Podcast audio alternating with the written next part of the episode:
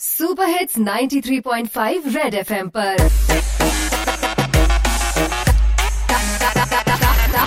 Target से drop out ਲਓ ਜੀ, ਘਰ 'ਚ ਆਰਾਮ ਫरमा रहे ਨੇ सभी झाड़ू पोचे ਲਈ ਲੜਦੇ ਵਾਈਫ ਤੇ ਹਬੀ। ਮੇਰੇ ਮਨ ਮੇ ਖਿਆਲ आता है कभी कभी ਖਾ ਖਾ ਕੇ ਸਭ ਨੇ ਹੋ ਜਾਣਾ ਚਬੀ। ਬਾਕੀ ਸਿੰਗਰ ਨੇ ਕੇਅਰ ਕਨਸਰਟ ਤੇ ਰੌਣਕ ਲਾਈ, ਬਹੁਤ ਕੰਮ ਨੂੰ ਅੱਜਕੱਲ ਕਿਸੇ ਨੂੰ ਕਹਿ ਦੋ ਤਾਂ ਪੈ ਜਾਂਦੀ ਮੌਤ। ਪ੍ਰੋਡਕਟ ਮੇਰਾ ਯੂਜ਼ ਕਰਦੇ ਕੰਗਨਾ ਰਣੌਤ ਕਰ ਲਈ ਬਾਲ ਨੂੰ ਸਟ੍ਰੇਟ ਕਰਨ ਲਈ ਸਟ੍ਰੇਟਨਰ ਆਈ ਗਾਟ ਲਓ ਵੀ ਬ੍ਰਾਂਡਡ ਸਟ੍ਰੇਟਨਰ ਹੈ, ਮੇਰਾ ਟੇਡੇ ਨੂੰ ਕਰਦੇ ਸਿੱਧਾ ਬਥੇਰਾ। ਗੋਡ ਦੇ ਘਰ 'ਚ ਦੇਰ ਹੈ ਬਟ ਨੂੰ ਅੰਧੇਰਾ, ਜਦੋਂ ਜਾਗੋ ਉਦੋਂ ਹੁੰਦਾ ਸਵੇਰਾ। ਫੀਚਰ ਵੀ ਪ੍ਰੋਡਕਟ ਦੇ ਮੇਰੇ ਹੈਗੇ ਅਣਗਿਣਤ ਸਿਲਕ ਹੋ ਜਾਣੇ, ਬਾਲ ਲਾਈਕ ਮੈਡਮ ਜੀਨਤ। ਰੱਖੀ ਹੈ ਮੈਂ ਇਹਦੀ ਘੱਟ ਬੜੀ ਕੀਮਤ ਲੱਗਣਾ ਐਵੇਂ ਜਿਵੇਂ ਖਰੀਦ ਰਹੇ ਹੋ ਪੀਨਟ ਪ੍ਰੈਸ ਖਰਾਬ ਹੋ ਜਾਏ ਤਾਂ ਕੱਪੜੇ ਇਸਤਰੀ ਕਰੇਗਾ ਯੂਜ਼ ਕਰਨ ਤੋਂ ਇਹਨੂੰ ਬੱਚਾ ਵੀ ਨਹੀਂ ਡਰੇਗਾ। ਬਾਕੀ ਇਨਸਾਨ ਜੋ ਕਰੇਗਾ, ਵਹੀ ਭਰੇਗਾ। ਇਹ ਤਾਂ ਜਸਟ ਥਾਟ ਹੈ। ਇੱਕ ਹਫ਼ਤੇ ਦੀ ਗਾਰੰਟੀ ਫ੍ਰੀ ਨਾਲ ਮਿਲ ਰਹੀ ਹੈ। ਮੈਂ ਸੁਣਿਆ ਕੋਂਕਣਾ, ਸ਼ਰਮਾ, ਘਰ 'ਚ ਮਾਸਕ ਸਿਲ ਰਹੀ ਹੈ। ਮੈਂ ਕਿਹਾ, ਮੈਡਮ ਜੀ, ਕੀ ਹਾਲ ਚਾਲ ਤੁਹਾਡੇ ਪਿੱਛੇ ਘੁੰਮਦੇ ਹੋਗੇ ਕਈ ਸਾਲ, ਨੇਕੀ ਕਰ ਔਰ ਕੁਐਂ ਮੇ ਡਾਲ ਸਟ੍ਰੇਟਨਰ ਨੇ ਸਿੱਧੇ ਕਰਨੇ ਤੁਹਾਡੇ ਵਾਲ। ਪ੍ਰਾਈਸ ਵੀ ਇਹਦਾ ਹੈ 55 ਫ੍ਰੀ ਦੇ ਰਿਹਾ। ਇਹਦੇ ਨਾਲ ਮੈਂ plastic the knife you only get one life order ਕਰੋ। ਛੇਤੀ ਮੈਨੂੰ ਬੁਲਾਉਂਦੀ ਮੇਰੀ ਵਾਈਫ